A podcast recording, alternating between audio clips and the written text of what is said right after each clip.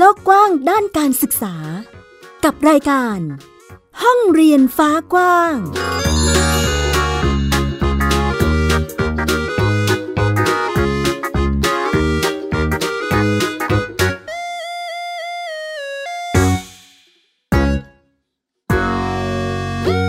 สวัสดีค่ะ คุณผู้ฟังยินดีต้อนรับคุณผู้ฟังทุกท่านนะคะ เข้าสู่รายการห้องเรียนฟ้ากว้างค่ะท่องโลกกว้างด้านการศึกษาไปด้วยกันกับดิฉันสกาวรัฐวงมั่นกิจการนะคะ วันนี้ก็มาพูดคุยกับทุกท่าน เช่นเคยในเวลาดีๆ เช่นนี้นะคะสำหรับวันนี้ค่ะคุณผู้ฟัง เรื่องราวของการจัดการศึกษาแบบโฮมสคูลหรือบ้านเรียน ที่เราเกริ่นกันมาหลาย ๆ ครั้งแล้วว่าค่อนข้างจะได้รับความนิยม มากขึ้นทีเดียวนะคะ แล้วก็มันไม่ได้มีแค่ในกรุงเทพมหานครเท่านั้น ยังมีในส่วนของภูมิภาคในจังหวัดอื่น ๆ ในประเทศไทยนี่ก็มีผู้ที่ตัดสินใจทำบ้านเรียนหรือการจัดการศึกษาโดยครอบครัวให้กับลูก ๆ ของตนเองเพิ่มมากขึ้นทีเดียวนะคะ แล้วก็พูดถึงในเรื่องของการจัดการศึกษาแบบบ้านเรียนของต่างจังหวัดเนี่ยคือ ก็จะมีลักษณะการเรียนรู้ที่แตกต่างกันออกไปแต่ในแต่ละภูมิภาคนะคะ ซึ่งวันนี้ค่ะคุณผู้ฟังเรียกว่าเป็นครอบครัวที่ค่อนข้างจะต้องดำเนินงานกับทั้งเจ้าหน้าที่เองหรือว่ากับคนรอบข้างเนี่ยค่อนข้างจะมีหลาย ๆ ประเด็นที่น่าสนใจทีเดียวนะคะ เราก็จะ พูดคุยกับบ้านเรียนอเล็กซ์และมิคาเอลนะคะ อันนี้เป็นชื่อบ้านเรียนนะคะ คุณผู้ฟังเจ้าของบ้านเรียนเนี่ยก็จะเป็นน้องๆสองคนค่ะ ซึ่งเดี๋ยวเราจะคุยกันกับแม่จุ๋มนะคะ ที่เป็นผู้จัดการศึกษาให้กับน้องๆ ตอนนี้แม่จุ๋มน่าจะอยู่ในสายแล้วนะคะ สวัสดีค่ะ สวัสดีค่ะ ค่ะ เดี๋ยวให้แม่จุ๋มแนะนะคะ ค่ะ แนะนำตัวนิดนึงค่ะอ๋อแม่จุ๋มชื่อทารินีชลอนะคะชลอเป็น ชลอทำไมถึงนามสกุลนี้เอ่ย เป็นนามสกุลของชาวต่างชาติค่ะพอดีคุณพ่อเป็นคุณพ่อชื่อวูฟแกงชลอเป็นเป็นคนออสเตรียนะคะคือลูกเป็นลูกครึ่งค่ะ ค่ะเราจับก็ตอนนี้แม่จุ๋มก็ก็ทำธุรกิจส่วนตัวเนาะค่ะ ก็เลย แล้วก็ตัดสินใจทำโฮมสคูลให้ลูกตอนเมื่อแปดปีที่แล้วค่ะ ว้าวแปดปีที่แล้ว เป็นช่วงที่ข้อมูลการทำบ้านเรียนหรือข้อมูลอื่น ๆ นี่ค่อนข้างหายากทีเดียวนะคะยากเลยค่ะต้องหาต้องขุดค้นด้วยตัวเองเลยแม่จุ๋มจัดบ้านเรียนให้กับลูกสองคนใช่ไหมคะ ใช่ค่ะ ค่ะ มีน้องอเล็กซานดรา ค่ะค่ะวัดเอ่อเรียกเรียกชื่อว่าอะไรนะคะ คุณแม่ อเล็กซานดราแล้วเขามีชื่อกลางคือวัชชน อืมแล้วก็นามสกุลชรอค่ะ ค่ะ ตอนนี้อายุเท่าไหร่คะ ตอนนี้อายุสิบเจ็ดค่ะ อยู่ระดับชั้นมห้าค่ะ อืม แล้วก็อีกคนหนึ่ง ก็คือไมเคิลกมลชรอ อายุสิบสามปีเขายังไม่เต็มสิบสี่นะคะ อยู่ระดับชั้นมสอง อืม ตอนนี้ก็ทำโฮมสคูลทั้งสองคนเลย ใช่แล้วค่ะ ค่ะเอ่อเด็กสองคนก็เรียกว่าอายุเป็นเป็นช่วงจังหวะอายุที่มันไม่ห่างกันมากนะคะ คุณแม่ ใช่ไหมคะ ใช่ค่ะ อืม ยังพอไปได้ยังไปไหว ยังไปไหวนะคะ แต่ถึงยังไงแต่ถึงยังไงนะคะ ก็ก็แตกต่างกันอยู่ดีค่ะสองคนนี้แบบมีเส้นทางที่ค่อนข้างต่างกัน เราเราทำ homeschool เราก็จะเห็นความแตกต่างของของเด็กทั้งคู่เลยใช่ไหมคะ ใช่ค่ะ ชัดเจนมาก แล้วเรารู้จักไปรู้จัก homeschool ได้ยังไงคะแม่จุ๋ม เพราะว่าตอนนั้นแปดแปดปีที่แล้วนี่คือแบบ เราค่อนข้างหาข้อมูลจากอินเทอร์เน็ต เอ๊ะตอนนั้นมีหรือยัง ก็ใช่ใช่แม่จุ๋มเนี่ยแม่จุ๋มมีอินเทอร์เน็ต แต่แม่จุ๋มไม่ได้มี Facebook ไม่ไม่ได้ใช้อะไรอย่างอื่นเลย แต่ว่าจะใช้อ่านข่าวอ่านข้อมูลเนี้ยค่ะอืม แต่ในส่วนของครอบครัวเนี่ย จริง ๆ แล้วในเรื่องของการศึกษาคุณพ่อเนี่ยเขาสนใจอยู่แล้วค่ะในเรื่องโฮมสคูลตั้งแต่ลูกเกิดเลย แต่ว่าเราก็นั่นแหละ เราไม่ทราบข้อมูล ก็เลยพอดีเราไปเจอโรงเรียนอนุบาลที่แบบใกล้บ้านแล้วก็เป็นที่ที่เราพอใจค่ะ ก็เลย แล้วลูกก็พร้อมมากเลย ลูกลูกไปโรงเรียนอนุบาลครั้งแรกคืออเล็กซ์นะคะ ค่ะเขาเป็นคนขอไปเองเลยนะคะสามขวบเก้าเดือนเขาถามหาโรงเรียนละโอ้สามขวบเก้าเดือน ใช่เราก็เลยตามหาโรงเรียนให้เขาก็เขาตามหาเยอะเหมือนกันนะคะ ค่ะจนกระทั่งไปเจอโรงเรียนที่เราพอใจแล้วก็แล้วก็เป็นโรงเรียนอนุบาลที่ดี เราก็เลยให้เขาเรียน แต่ปรากฏว่าพอในช่วงปฐมเนี่ย พอมันต้องย้ายโรงเรียนปุ๊บเนี่ยมันเราเราก็จะเห็นความแตกต่างระหว่างอนุบาลกับโรงเรียนปฐมแล้วค่ะ ค่ะ ซึ่งพี่อเล็กซ์เนี่ยเขาในระดับในการเรียนในชั้นประถมของเขาเราก็ไม่ไม่ไม่ไม่เคยทราบว่าเขามีความสุขหรือมีความทุกข์ยังไงนะคะ เพราะว่าเขาเป็นเด็กที่เด็กที่เด็กวิชาการนะคะเขาก็ไม่ค่อยมีปัญหาคือคะแนนก็ออกมาดีมากค่ะเราก็ไม่รู้ว่าเอ้ยลูกมีความสุขหรือความทุกข์เราเห็นคะแนนเออลูกคง happy ดีค่ะ แต่พอมาคนน้องเนี่ยพอเริ่มเข้าย้ายโรงเรียนจากอนุบาลไปประถมปุ๊บเนี่ยเราเริ่มเห็นเขาเป็นคนที่ sensitive กว่า แล้วเขาไม่ได้การแสดงออกทางวิชาการนี่เขาไม่ได้ชัดเหมือนพี่ไงคะ อืมเขาจะมีปัญหาเรื่องการเขียนเยอะมาก เพราะว่า อ่า คือจุดสำคัญที่ที่บอกได้เลยว่าที่ทำให้แม่จุ๋มตัดสินใจก็คือลูกคนเล็กด้วยความที่พอเราไปส่งเขาปุ๊บเนี่ย เราก็ไม่เคยคิดว่าเราคงไม่เคยหันไปมองเขาไงคะมีอยู่วันหนึ่งก็เราก็ยืนดูว่าเขาจะเป็นยังไง ปรากฏว่าก็หันกลับมามองเราไงเราแล้วก็นั่งตาไหลเราเราก็เลยเราก็เลยเดินเข้าไปหาลูกแล้วก็ถามเขาว่า เกิดอะไรขึ้นเป็นอะไร เพราะว่าวันนั้นเป็นวันจันทร์นะจำได้นะคะคือเสาร์ที่ก็มีความความรู้สึกเป็นปกติเขาก็เล่นสนุกสนานแค่พอเช้าวันจันทร์ทำไมเขาเขาเป็นแบบนี้ พอแม่ไปถามปุ๊บสิ่งที่ลูกบอกก็คือ อ่ามามาช่วยขึ้นไปบอกคุณครูให้เขาหน่อยว่าเขาเขียนเนี่ยเขาเขียนไม่ไหวเขาเมื่อยมือเขาเมื่อยมือเขาเขียนไม่ทันค่ะแล้วก็ ทุกครั้งที่เขาเขียนเนี่ยน้ำมันจะออกมือเยอะมากก็คือเหงื่อออกแม่ก็เลยเออคือความเป็นแม่เนี่ยแทบจะอุ้มลูกกลับบ้านเลยวันนั้นแต่ว่าโอเคเราเราทำไม่ได้ใช่ไหมเราก็ต้องจูงมือลูกแล้วก็พาขึ้นไปบนห้องเรียนแล้วเราก็บอกให้ให้ลูกเห็นไงว่าเราคุยกับคุณครูแบบนี้คุณครูเขาก็มาฟังค่ะ ค่ะ แล้วก็บอกเขาว่าอ้าวอมิเคลอ่า เขียนไม่ทันนะคะ คุณครูเพราะว่าเขียนช้าอะไรเงี้ย คือคือช่วยลูกในการจัดการปัญหา ปรากฏว่าเขาก็เข้าไปนั่งในห้องแล้วก็อารมณ์ดีเลยยิ้มโอ้เป็นสิ่งที่แม่เห็นว่า เป็นสิ่งที่แม่เห็นโอเคเขาแค่ต้องการแบบแก้ปัญหา แต่เขายังไม่รู้วิธีแก้ปัญหาค่ะเป็นเป็นจุดหนึ่งในใจเขาที่แบบ ถ้าไม่ได้เคลียร์ตรงนี้ ผมไปห้องเรียนแบบไม่มีความสุขแน่ๆใช่แล้วเป็นระยะเวลาหนึ่งเดือนนะคะที่เขาไปเขาเปลี่ยนโรงเรียนใหม่แล้วเขาคงสับสน อืม แล้วมันมีจุดไหนคะที่ที่เราตัดสินใจโอเค เราทำโฮมสคูลกันเถอะ ก็วันนั้นเลยค่ะก็วันนั้นเลยค่ะเพราะแม่กลับมาเนี่ยเพราะว่าเราคิดเรื่องนี้มานานแล้วนะคะเรื่องเรื่องการเรียนเนาะแต่ว่าเราก็มองเห็นแล้วตั้งแต่อนุบาลความจริงเราเห็นการเปลี่ยนแปลงในโรงเรียนแล้วว่า แม้แต่โรงเรียนอนุบาลนะวันนั้นก็เริ่มมีการเปลี่ยนแปลงเยอะมากโดยเฉพาะ เอ่อการเขาเรียกอะไรนะแบบ เริ่มมี EP คลาสเริ่มมีการแบ่งแบ่งไงคะแบ่งแบ่งลักษณะของห้องธรรมดาห้อง EP ค่ะ แล้วเราไปโรงเรียนใหม่ก็ปรากฏว่ามีห้องแบบนั้นอีก อืม อืม แบบนี้เราก็เลย อืม คือเราไม่ได้มองว่ามีเพื่อนหลายคนแนะนำว่าให้ย้ายให้ย้ายโรงเรียนค่ะ แต่เราเห็นว่ามันมันมันเราคงหนีปัญหานี้ไม่ได้อะเพราะว่ามันเป็นระบบของคนระบบใช่ เราก็เลยคิดว่ามันถึงเวลาที่จะต้องเปลี่ยนแปลงละกลับมาวันนั้นเนี่ยแม่นั่งค้นหาข้อมูลเรื่องโฮมสกูลแบบเต็มที่เลย อืม เป็นคุณแม่ที่เรียกว่าน่ารักมากเลยใส่ใจกับรายละเอียดของน้องนะคะ แบบแบบนี้เราเรียกว่าจัดการศึกษาแบบโฮมสกูลให้กับมิคาเอลคนเล็กก่อนหรือเปล่าคะ หรือว่าทำพร้อมกันเลย ก็ทำพร้อมกันเลยค่ะ พอตัดสินใจปุ๊บ ทำพร้อมกันเลย แล้วพอบอกพี่อเล็กซ์พี่อเล็กซ์เขาเขาตื่นเต้นมากเขาบอกว่ามีแบบนี้ด้วยหรอไม่ไปโรงเรียนได้หรอ แล้วเขาเป็นคนที่เวลาไปโรงเรียนแล้วเขาจะเราเพิ่งไปย้อนดูว่าเขาเป็นคนที่จะรู้สึกว่าเขาอยากจะอ้วกทุกครั้งที่เดินทางไปโรงเรียน ค่ะ ซึ่งมันเป็นอาการของเขาละ แต่เขาไม่พูดไงคะ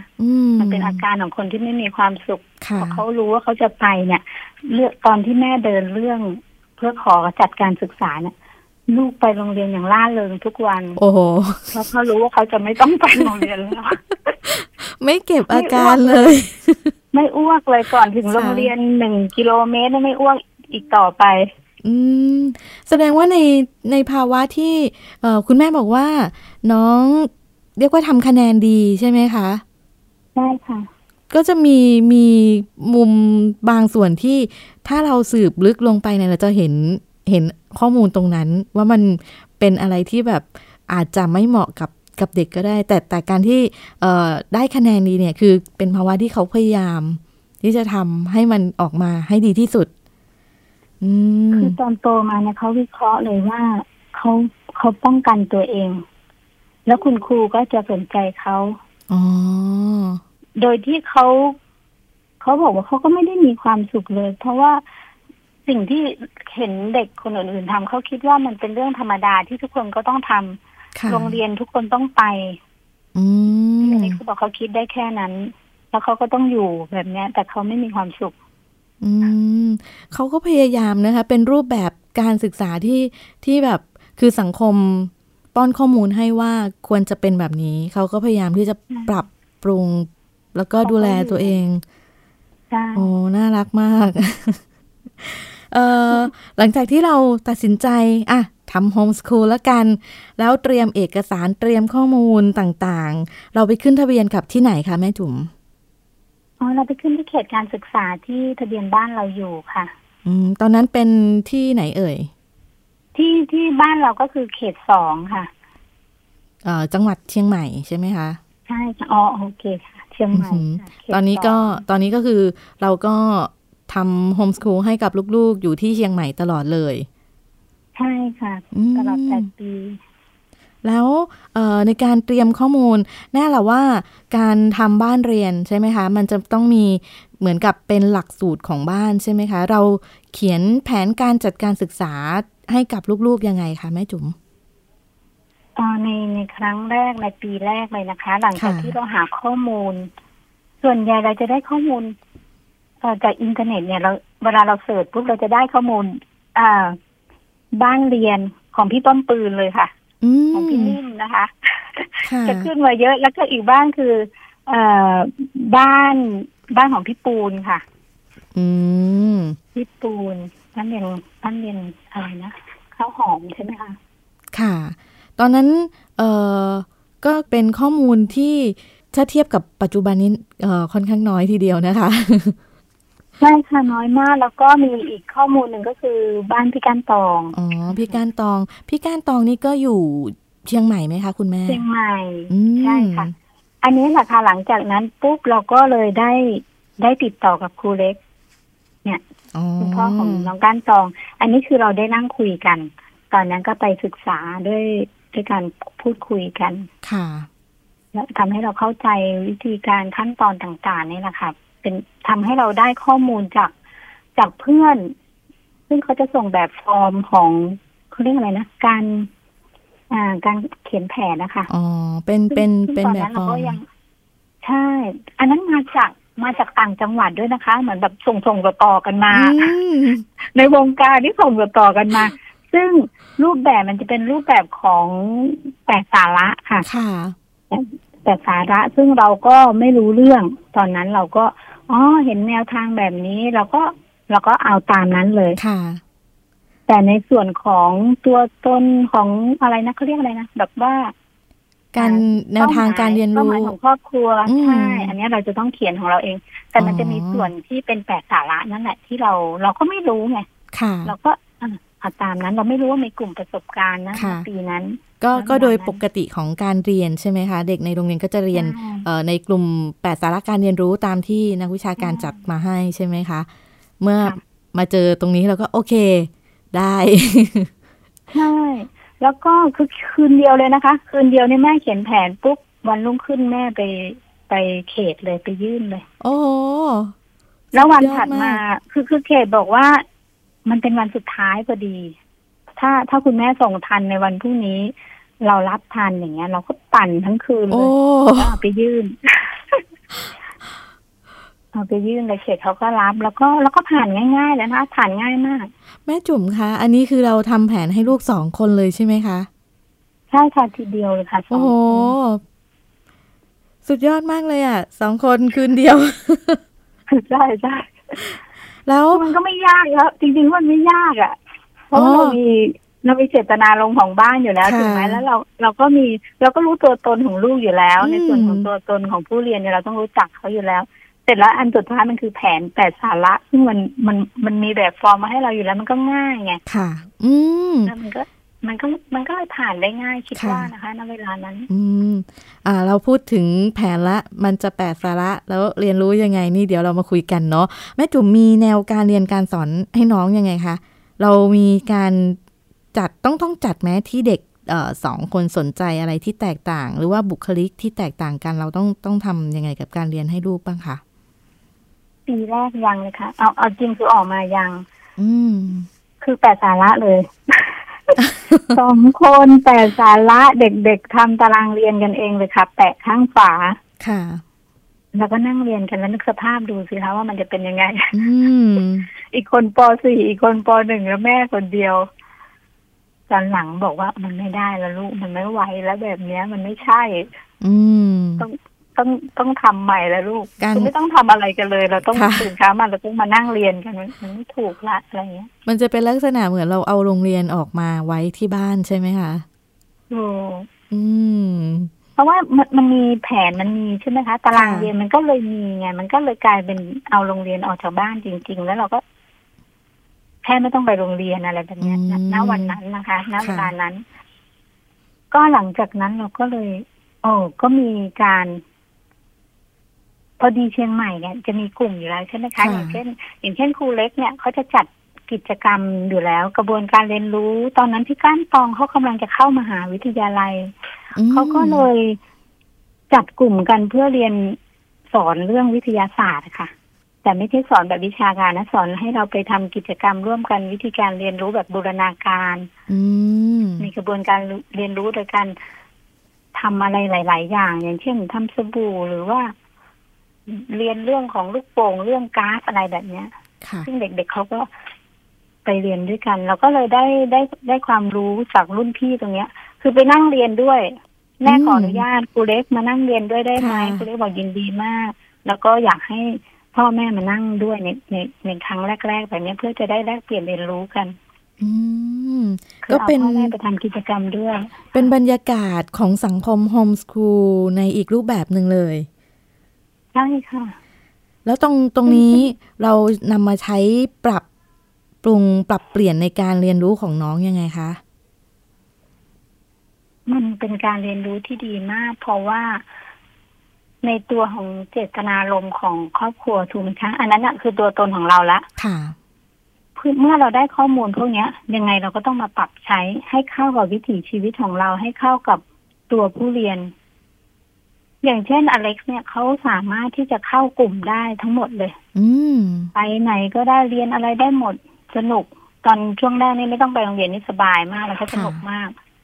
เพราะว่าเราก็จะได้ไปสังเกตการ อย่างเช่นการไปทำนาโยนเราก็ไปไปไปสร้างบ้านดินเราก็ไป เราเรียนวิทยาศาสตร์เราก็เรียน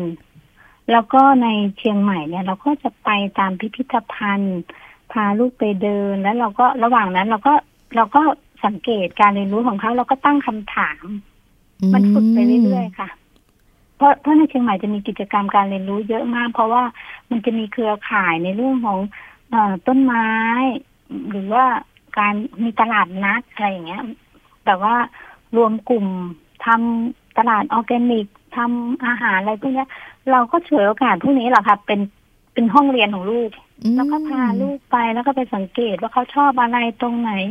ก็บันทึกการเรียนรู้ คือแม่จะเริ่มแบบนี้เลย บันทึกการเรียนรู้ให้เยอะปีแรกค่ะ ตอนนี้บรรยากาศเริ่มเริ่มเป็นเหมือนการเรียนแบบกลุ่มประสบการณ์แล้วใช่ไหมคะใช่ใช่แล้วเราจะไปโดยธรรมชาติค่ะ ค่ะ แล้วมีผลอะไรกับแผนการจัดการศึกษา คือตอนนี้แผนก็ยังเป็นเอ่อแปดสาระ หรือว่าเราต้องไปเปลี่ยนแผนอะไรไหมคะคุณแม่ มันก็จะมีจุดจุดร่วมก็คือตอนที่เราประเมินนะคะพอประเมินเนี่ย ไปที่เขตปรากฏว่าเขตเนี่ย ใช้ข้อสอบประเมินเรา อืตอนนั้นปีแรกเนี่ย ให้บ้านหกสิบด้วยนะคะ แล้วก็ แล้วก็เขตเนี่ยให้สี่สิบคะแนนค่ะทีนี้วิธีการที่เราสอบปีแรกก็คือเราก็ทำข้อสอบกับลูกเลย ต้องต้องมาทำข้อสอบกันน่ะ ตัวตัวแผตัวประเมินในเล่มเนี่ยก็ยังเป็นตัวข้อสอบก๊อปปี้ติดไว้อย่างเงี้ยแล้วไปที่เขตก็เป็นข้อสอบไงค่ะ แต่พอไปที่เขตปุ๊บเนี่ย ครอบครัวหลายๆครอบครัวเจอกันอีกทีเนี้ย ตอนประเมินเนี่ยหลายครอบครัวเขามาเจอกัน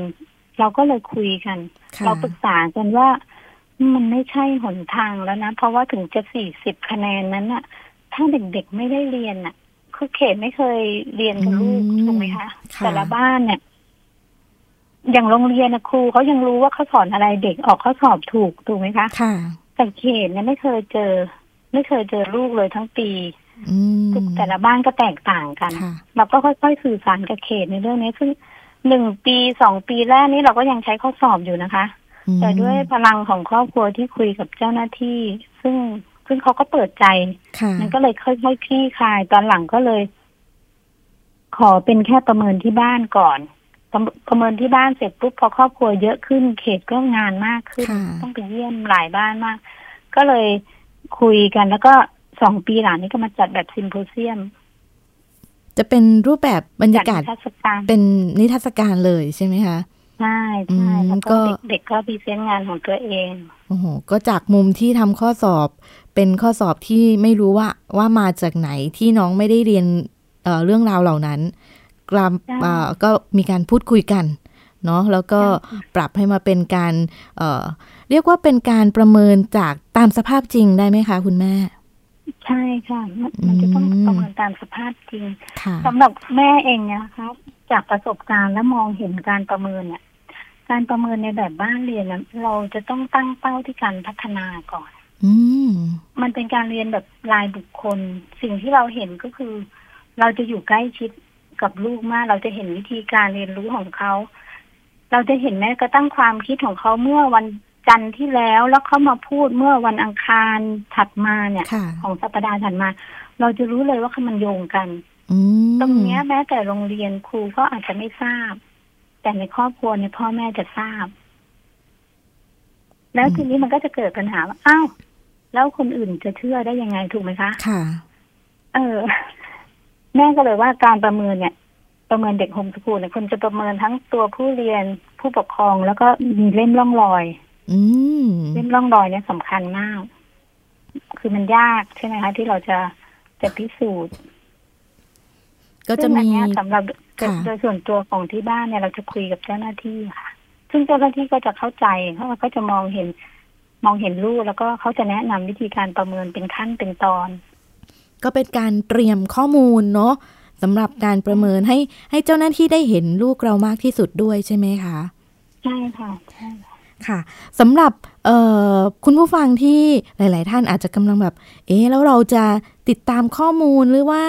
ติดต่อกับบ้านเรียนอเล็กซ์และมิคาเอลได้ทางไหนบ้างคะคุณแม่เออแม่จุ๋มก็จะมีเฟซของตัวเองนะคะ แล้วก็ แต่ตอนโตนี้ไม่ค่อยได้แชร์กระบวนการเรียนรู้สักเท่าไหร่สำหรับสาธารณะ แต่จะแชร์สำหรับเพื่อนเก่าๆที่ติดตามมายาวๆ แต่ว่าช่วงแรกเนี่ย ช่วงแรกตัวเองจะจะเขียนการประเมินบันทึกการเรียนรู้เนี่ยเยอะมาก เพื่อเพื่อแชร์ใน homeschool network ในเครือข่ายบ้านเรียนนั้นมา ซึ่งมีสองเฟสเนี่ยเป็นเป็นเป็นจุดศูนย์กลางในการพบเจอกันของโฮมสคูลกับผู้สนใจ การศึกษาทางเลือกนะคะ แม่จุ๋มก็จะแชร์ไปเยอะๆพอดีตอนหลังนี้เรารู้สึกว่า เออครอบครัวใหม่ ๆ ก็เกิดขึ้นเยอะ แล้วก็พ่อแม่ก็เก่งมากขึ้น แล้วก็มีวิธีการในการที่จะจัดกระบวนการเรียนรู้ของลูกได้ได้สนุกขึ้นอะเราก็เลยเบาๆลงเราก็ไม่ค่อยได้เขียนอะไรค่ะส่วนใหญ่จะตามดูแล้วก็แบบตามให้กำลังใจตามลุ้นแล้วก็เออรู้สึกสนุกดีค่ะถ้าหากว่าใครอยากทักทายก็จะเป็นเอ่อเฟซบุ๊กของแม่จุ๋มเลยใช่ไหมคะ ใช่ค่ะอันนี้ชื่ออะไรนะคะ ชื่อ Facebook Facebook แม่จุ๋มตอนนี้ใช้ชื่อว่าอ่า Stream Sunshine Two ค่ะอืมก็เป็นภาษาอังกฤษนะคะ เดี๋ยวให้แม่จุ๋มสะกดไว้นิดนึงได้ไหมคะเผื่อใครที่ฟังอยู่แล้วแบบเอ๊ติดใจอยากคุยต่อ อยากถามมีข้อมูลอะไรที่อยากคุยกัน จะได้ลองเข้าไปทักทายดู ได้ค่ะก็มี S T R E A M Screen S U N S I S H I N E T O O ก็คือฟันชายทูค่ะ อืม ก็ตามช่องทางนี้นะคะ เดี๋ยวช่วงท้ายค่ะแม่จุ๋มให้แม่จุ๋มฝากเป็นกำลังใจแล้วกันเนาะสำหรับบ้านใหม่ครอบครัวที่กำลังตัดสินใจอยากทำบ้านเรียนให้ลูก เพราะว่า จากที่มีกระแสหลาย ๆ ทางนะคะ ตอนนี้หลาย ๆ ครอบครัว หันมาสนใจการเรียนแบบโฮมสคูลเยอะมากทีเดียว แต่ว่า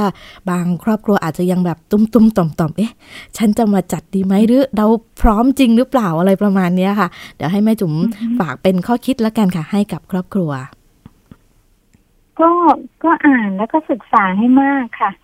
แล้วพอหากว่าตัดสินใจแล้ว ตัดสินใจแล้ว และตอนที่เราจะทำเนี่ยแม่จุ๋มจากประสบการณ์ของตัวเองเนี่ย เราจะแบ่งเป็นสองส่วนค่ะ ในการที่จะจัดการโฮมสคูลจัดการศึกษาให้ลูกเนี่ยนะคะ แบบโฮมสคูลก็คือ เรื่องที่หนึ่งคือเราจะต้องศึกษาเรื่องของสิทธิของเราอะค่ะ เรื่องกฎหมายเนี่ยแล้วก็วัฒนธรรมการของระบบราชการเราจะต้องเข้าใจเลยนะคะส่วนนี้ว่าเขามี ขั้นตอนการทำงานอย่างไร เช่นเจ้าหน้าที่เนี่ยเขาพร้อมที่จะเปลี่ยน อย่างเช่นเขาเขาเปลี่ยนตำแหน่งหรือย้ายอย่างเงี้ย มันจะต้องมีการเกิดการเปลี่ยนแปลงในตัวบุคคลเราเราต้องเตรียมตัวเราให้พร้อม เราจะต้องพร้อมที่จะชี้แจงที่จะอธิบายมันเป็นวัฒนธรรมที่ต่อเนื่องกันมาซึ่งและในส่วนที่สองก็คือ ในส่วนการจัดการกระบวนการเรียนรู้ในครอบครัวค่ะ อันนี้เป็นเรื่องของตัวเราเองกันล้วนๆเลย อืและแต่ละบ้านเนี่ย เราจะมีวิธีของเราเราต้องรู้จักตัวเองว่าเราชอบอะไรชอบแบบไหนวิธีแบบไหนเป็นของเราคือคือการดำเนินชีวิตเนี่ย มันจะไม่เหมือนกัน ถ้าเกิดเราเรียนรู้จากครอบครัวอื่น เราจะต้องนำมาปรับใช้นำมาปรับใช้เราไม่สามารถยกทั้งหมดมาใช้กับเราได้ ค่ะ เสร็จแล้วข้อหนึ่งกับข้อสองเนี่ยจะต้องไปด้วยกันค่ะ อันนี้สำหรับบ้านเรียนที่เกิดกับเขตนะคะมันจะต้องไปด้วยกัน มันจะต้องมีแกนกลางร่วมกัน เพื่อว่าด้วยด้วยธรรมชาติของโฮมสคูลเนี่ยเราเราอยู่กันไกลกันนะคะ อืมใช่ใช่เราจะต้องมีแกนกลางร่วมกันที่แบบต้องมั่นคงมากเลย คือ คือเราชอบที่แบบ ตอนนี้กลุ่มโฮมสคูลก็พยายามรวมตัวกันเยอะๆมากๆเลยในในพื้นที่ใกล้กันเนาะแล้วเราก็กลุ่มเหล่านี้ควรจะเชื่อมโยงกันอีกทีนึง อืมค่ะ ก็ก็พยายามแชร์เรื่องการเรียนรู้ของเราค่ะโอเค วันนี้ก็เป็นอะไรที่เรียกว่าเต็มอิ่มสำหรับการพูดคุยกับบ้านเรียนอเล็กซ์และมิคาเอลนะคะ ทางรายการขอบคุณแม่จุ๋มแล้วก็บ้านเรียนมาก ๆ เลยค่ะ ที่ได้มาร่วมกันแลกเปลี่ยนเรียนรู้นะคะ ขอบคุณมากค่ะ ค่ะ สวัสดีค่ะ ขอบคุณค่ะ ค่ะสำหรับวันนี้ค่ะ รายการของเราหมดเวลาแล้วนะคะ เจอกันใหม่สัปดาห์หน้า วันนี้สกาวรัส วงมั่นกิจการลาคุณผู้ฟังไปก่อนค่ะ สวัสดีค่ะ ติดตามรับฟังรายการย้อนหลังได้ที่เว็บไซต์และแอปพลิเคชันไทย PBS Radio ไทย PBS ดิจิทัล Radio วิทยุข่าวสารสาระ เพื่อสาธารณะและสังคม